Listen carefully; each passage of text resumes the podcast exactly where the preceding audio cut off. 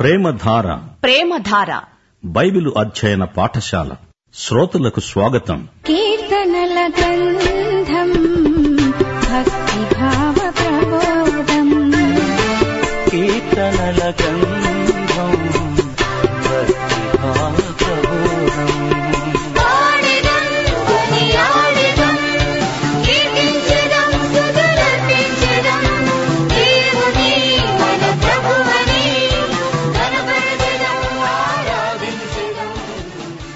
ప్రియ సోదరి సోదరులారా ఈ రోజున మనము కీర్తన గ్రంథములో నుండి ఎనభై నాలుగో కీర్తనతో పాఠం ప్రారంభించుకుంటాము దేవుని ఇంటిని గురించిన విశేషాసక్తిని గేయకారుడు వ్యక్తం చేస్తున్నాడు లేవీయుల పరిచర్య ఎంత ప్రాముఖ్యమైనదో ఇందులో వర్ణించబడింది కోరహు కుమారుల కోసం రాయబడింది మొదటి దినవృత్తాంతములు ఇరవై ఆరో అధ్యాయం మొదటి వచనంలో కోరహు కుమారుల వృత్తాంతం చెప్పబడింది ద్వారపాలకుల విభాగాన్ని గురించినది ఆశాపు కుమారులలో కోరే కుమారుడైన మెషలెమ్య కోరహు సంతతివాడు ఈ కోరహు ఎవరో మీకు జ్ఞాపకం ఉందా మోషేకు వ్యతిరేకంగా తిరుగుబాటు లేవదీసినవాడు అతని కుమారులు దైవసేవలో ఉన్నారంటే అది దేవుని కృపే మొదటి దినవృత్తాంతములు ఇరవై ఆరో అధ్యాయం పన్నెండు పదమూడు వచనాల్లో వీరిని గురించిన వివరాలున్నాయి ఏర్పాటైన తరగతులను బట్టి యహోవా మందిరములో వంతుల ప్రకారముగా తమ సహోదరులు చేసినట్లే సేవ చేయడానికి ఈ ద్వారపాలకులు అనగా వారిలోని పెద్దలు జవాబుదారులుగా నియమించబడ్డారు చిన్నలకేమీ పెద్దలకేమీ పితరుల ఇంటి వరుసను బట్టి ఒక్కొక్క ద్వారము వద్ద కావలి ఉండడానికి వారు చీట్లు వేశారు వీరు ద్వారపాలకులై గుడారాన్ని కాపాడిన యువకులు ఈ కీర్తనలో ఆరాధన గుడారము దేవస్థానము పేర్కొనబడడం విశేషం ఎనభై నాలుగో కీర్తన మొదటి వచనం నుండి సైన్యములకు అధిపతి యహోవా నీ నివాసములు ఎంత రమ్యములు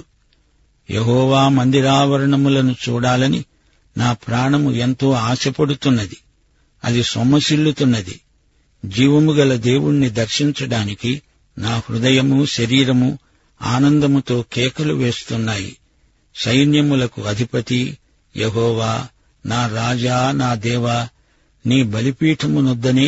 పిచ్చుకలకు నివాసము దొరికింది పిల్లలు పెట్టడానికి వానకోవెలకు గూటి స్థలం దొరికింది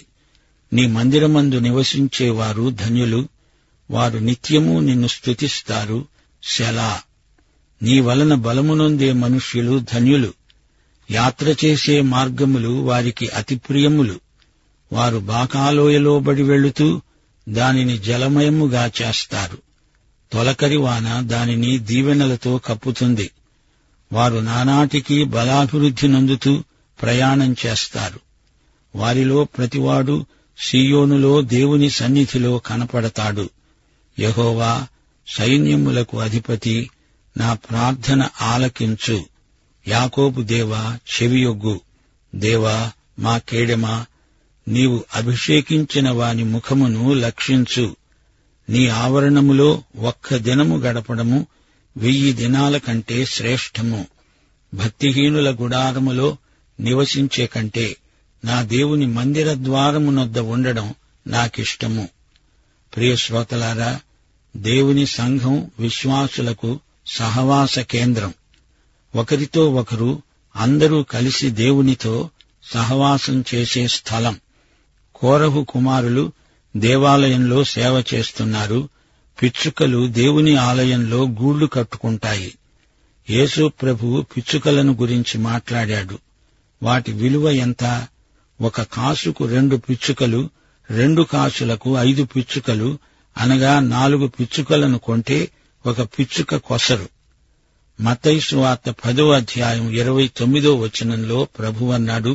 రెండు పిచ్చుకలు కాసుకు అమ్మబడతాయి గదా అయినా మీ తండ్రి సెలవు లేక వాటిలో ఒక్కటి కూడా నేలపై పడదు ఆ పిచ్చుక ఎక్కడ పడుతుంది అనుకుంటున్నారు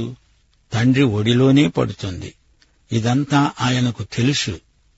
యెహోవా నా కేడెము నా డాలు యేసుక్రీస్తు అభిషిక్తుడు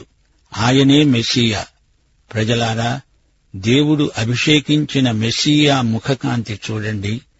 లేవీయ కాండంలో సాక్ష్యపు గుడారం ఇస్రాయేలు ప్రజల జాతీయ జీవన కేంద్రం అలాగే కొత్త నిబంధన కాలంలో సంఘమే క్రైస్తవ ప్రజల ఆధ్యాత్మిక సహవాస కేంద్రం గేయకారుడు అంటున్నాడు నీ మందిరావరణములో ఒక్కరోజు గడిపితే చాలు ప్రభు నీ మందిరంలో నేను ద్వారపాలకుడనై ఉంటే చాలు అవును కోరహు కుమారులు ద్వారపాలకులే వారికి ఎంతో తృప్తి వారు ద్వారపాలకులే అయినా దేవుని మందిరములో గడిపే ప్రతి క్షణము వారికి ఎంతో విలువైనది ఆయన సన్నిధిలో కృప ఘనత యథార్థముగా ప్రవర్తించే వారికి ఆయన నీతి సూర్యుడు విశ్వాసులు ధన్యులు ఇప్పుడు ఎనభై ఐదో కీర్తన వినండి యహోవా నీవు నీ దేశము ఎడల కటాక్షము చూపావు చెరకు పోయిన యాకోబు సంతతిని నీవు వెనుకకు రప్పించావు నీ ప్రజల దోషమును పరిహరించావు వారి పాపమంతా కప్పివేశావు శలా నీ ఉగ్రత అంతా మానివేశావు కోపాగ్నిని చల్లార్చుకున్నావు దేవా మా రక్షణకర్త మా వైపునకు తిరుగు నీ కోపం చాలించు ఎల్లకాలము తరతరములు మా మీద కోపం సాగిస్తావా ఆరో వచనం నీ ప్రజలు నీ యందు సంతోషించున్నట్లు నీవు మమ్మను బ్రతికించవా నీ కృప నీ రక్షణ మాకు కనపరచు నీ మాట నేను చెవిని పెడతాను నీ ప్రజలకు నీ భక్తులకు శుభవచనం చెబుతావు వారు మరల బుద్ధిహీనులు కారు కాకుందురుగాక నీ రక్షణ నీకు భయపడే వారికి సమీపంగా ఉన్నది గనుక మా దేశంలో మహిమ నివసిస్తుంది కృపాసత్యాలు కలుసుకున్నాయి నీతి సమాధానాలు ఒకదానినొకటి ముద్దు పెట్టుకున్నాయి భూమిలో నుండి సత్యము మొలుస్తుంది ఆకాశములో నుండి నీతి పారజూస్తుంది యహోవా ఉత్తమమైనది నీవు అనుగ్రహిస్తావు మా భూమి దాన్ని ఫలిస్తుంది నీతి నీకు ముందు నడుస్తుంది నీ అడుగుజాడల్లో నీతి నడుస్తుంది శ్రోతలారా కీర్తనలన్నీ ప్రవచనాత్మకమైనవి ఈ కీర్తనలను దేవుడే రాయించాడని నమ్ముతున్నాము ఈ కీర్తనల సముదాయము మనకు ప్రవచన సత్యాలను చూపుతుంది బైబిలు దేవుని వాక్యం గ్రంథకర్త దేవుడే ఆయన భవిష్యత్తును ఎరిగినవాడు ఈ కీర్తనల్లోని ప్రవచనాలు దేవుని రాజ్యాన్ని చూపుతున్నాయి యూదులు తమ వాగ్దత్త భూమికి తిరిగి వస్తారు తిరిగి దేవాలయంలో ఆరాధిస్తారు మహాశ్రమలు రాబోతున్నాయి ఇస్రాయేలుకు అది తీర్పు కాలం సైతాను స్వేచ్ఛగా పనిచేస్తాడు పరిశుద్ధాత్మ అడ్డగించడు మూత తీసివేయబడుతుంది దుష్ట శక్తులు పైకి లేస్తాయి అది ప్రవచనం అయితే ఈ రోజున దేవుని బిడ్డలకు శుభవార్త పాప సమస్య పరిష్కారమైపోయింది యేసు శిలువ మీద మన కోసం చనిపోయాడు మన పాపాలన్నిటికీ ఆయన శరీరమందు శిక్ష విధించబడింది అయితే విశ్వాసివైన నీవు నేను రేపు ఆయన న్యాయపీఠం ఎదుట నిలువవలసి ఉంటుంది ఆయనకు మనము లెక్క అప్పగించాలి మన క్రియలు అగ్ని పరీక్షకు గురి అవుతాయి ఒకటి కొరింతి మూడో అధ్యాయం పదమూడు నుండి పదిహేనో వచనం వరకు ఎవడైనా ఈ పునాది మీద బంగారము వెండి వెలగల రాళ్ళు కర్ర గడ్డి కొయ్యకాలు మొదలైన వాటితో కట్టిన ఎడల వాని వాని పని కనపడుతుంది ఆ దినము దానిని తేటపరుస్తుంది అది అగ్నిచేత బయలుపరచబడుతుంది వాని వాని పని ఎట్టిదో అగ్ని పరీక్షిస్తుంది పునాది మీద ఒకడు కట్టిన పని నిలిచిన ఎడల జీతము పుచ్చుకుంటాడు ఒకని పని కాల్చివేయబడిన ఎడల వానికి నష్టం కలుగుతుంది అతడు తన మట్టుకు రక్షించబడతాడు గాని అగ్ని నుండి తప్పించుకున్నట్లు రక్షించబడతాడు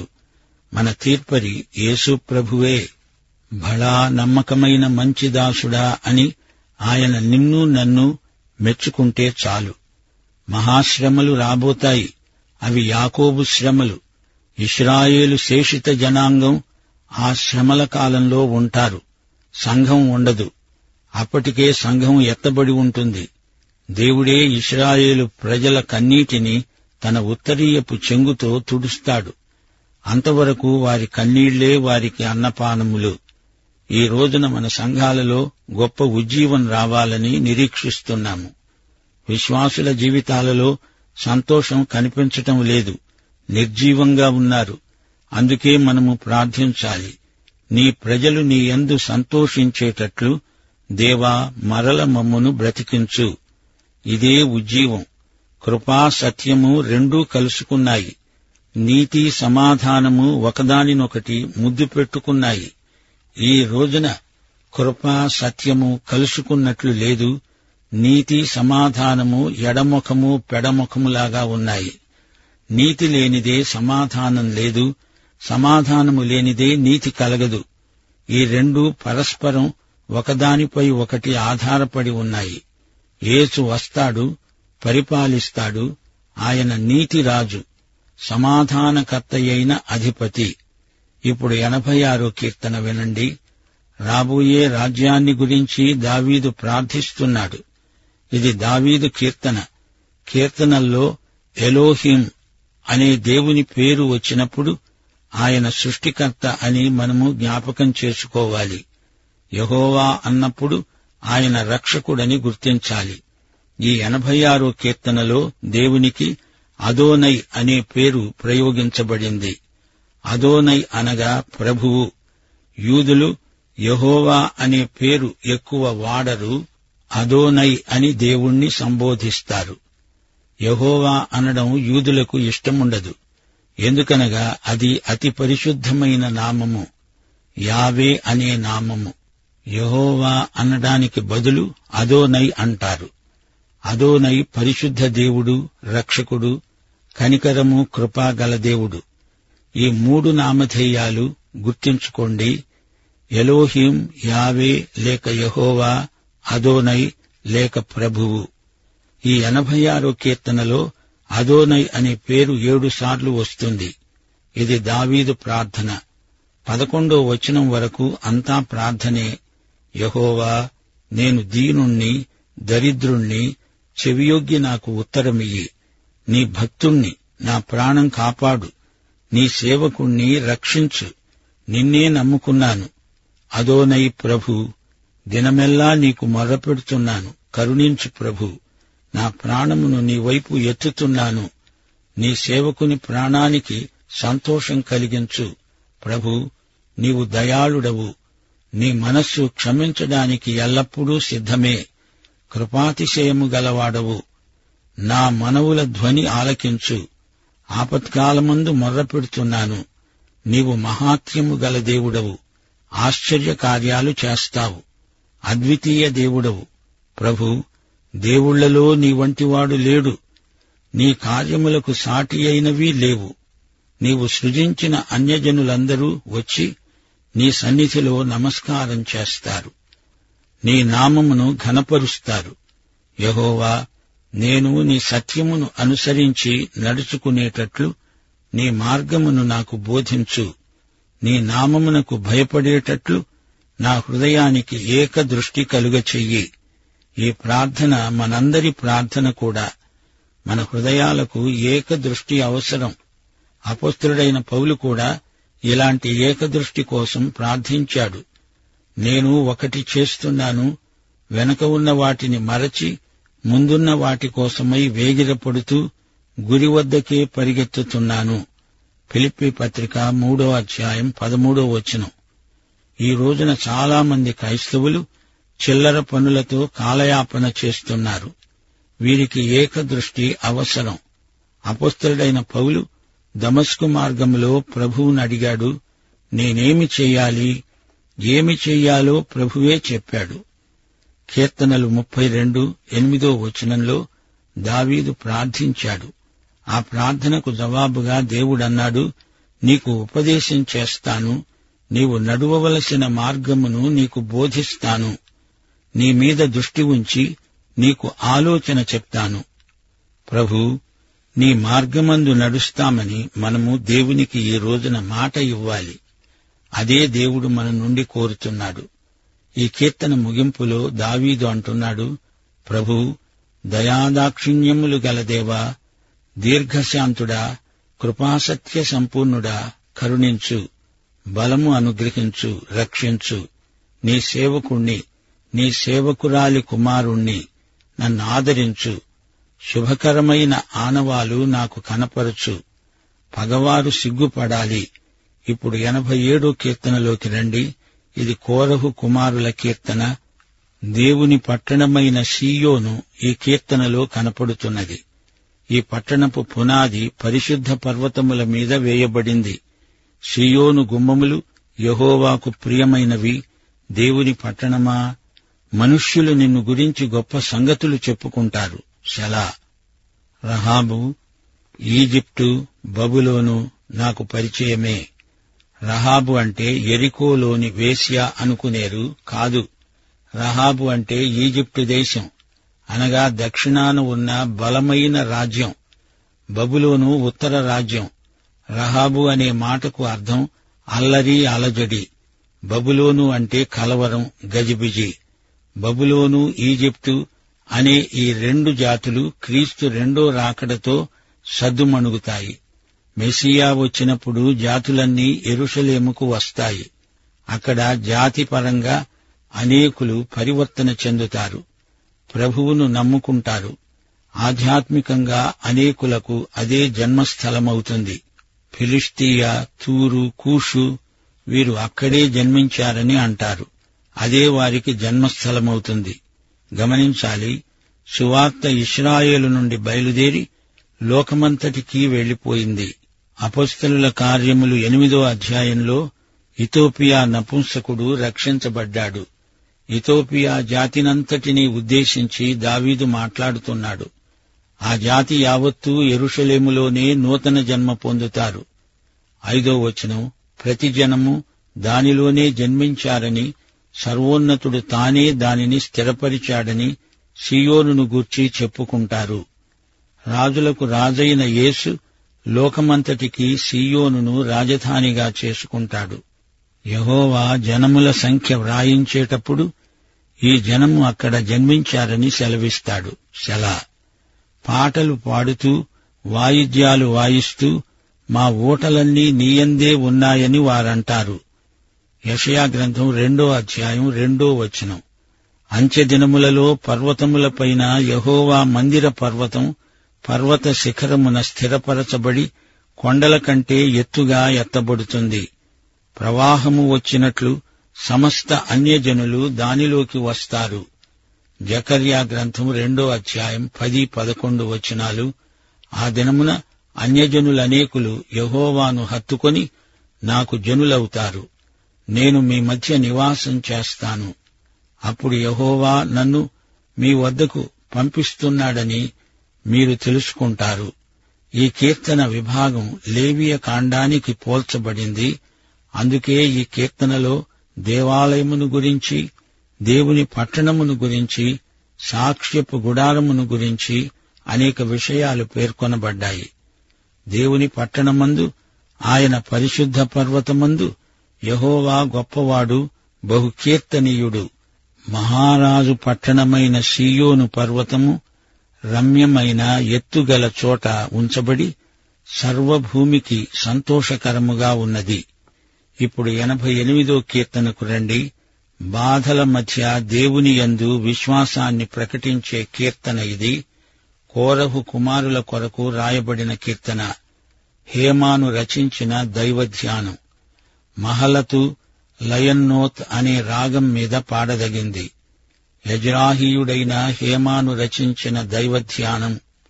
యహోవా దేవా రక్షణకర్త రాత్రివేళ నేను చేస్తున్న ఈ ప్రార్థన నీ సన్నిధిని చేరునుగాక చెవియొగ్గు ఆపదలతో నిండి ఉన్నాను పాతాళము సమాధి నాకు చేరువగా ఉన్నాయి నాలో త్రాణ లేదు చచ్చిన వారి మధ్య విడువబడ్డాను సమాధిలో పడి ఉన్న హతులలో ఒకణ్ణి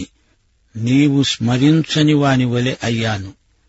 అగాధమైన గుంటలో చీకటి గల చోట్లలో అగాధ జలములలో నీవు నన్ను పడుకోబెట్టావు నీ ఉగ్రత నా మీద బరువుగా ఉన్నది నీ తరంగాలు నన్ను ముంచివేస్తున్నాయి శలా నా నెలవరులు నాకు దూరమయ్యారు వారి దృష్టికి నేను హేయుడనయ్యాను బంధింపబడి ఉన్నాను బాధచేత నా కన్ను క్షీణించింది చేతులు చాపి ప్రార్థిస్తున్నాను మృతులకు అద్భుతాలు చూపుతావా ప్రేతలు లేచి నిన్ను స్తుతిస్తారా సమాధిలో నీ కృపను ఎవరైనా వివరిస్తారా యహోవా నా మనవి విను నన్నెందుకు విడిచావు బాల్యము నుండి బాధపడుతున్నాను చావుకు సిద్ధపడి ఉన్నాను నా ప్రియులకు స్నేహితులకు దూరమైపోయాను చీకటే నాకు బంధువర్గమైపోయింది దేవుడు మనకు రక్షణకర్త శ్రమబాధితులకు ఆయన సహాయకుడు మరణం ఎంతో సమీపమైంది చీకటి ఆవరించి ఉన్నది సూర్యాస్తమయం కాకముందు భక్తుని నిరీక్షణ ఈ కీర్తనలో వ్యక్తమవుతున్నది ఈ కీర్తనలోని ప్రార్థన సార్వత్రికమైనది విశ్వాసులకిది అనుభవైక వేద్యం సోదరీ సోదరులారా ఈ కీర్తనలో కేంద్రమందు యేసుక్రీస్తును మీరు చూస్తున్నారా ఆయనను స్వకీయ రక్షకుడుగా మీరందరూ అంగీకరించారా అలాగైతే ఈ పాఠం మీకోసమే దేవుడు మిమ్మను సమృద్ధిగా దీవించునుగాక మన ప్రభు అయిన యేసుక్రీస్తు వారి కృప తండ్రి అయిన దేవుని ప్రేమ పరిశుద్ధాత్మ యొక్క అన్యోన్య సహవాసము మనకందరికీ నిత్యత్వము పర్యంతము తోడై ఉండునుగాక ఆమెన్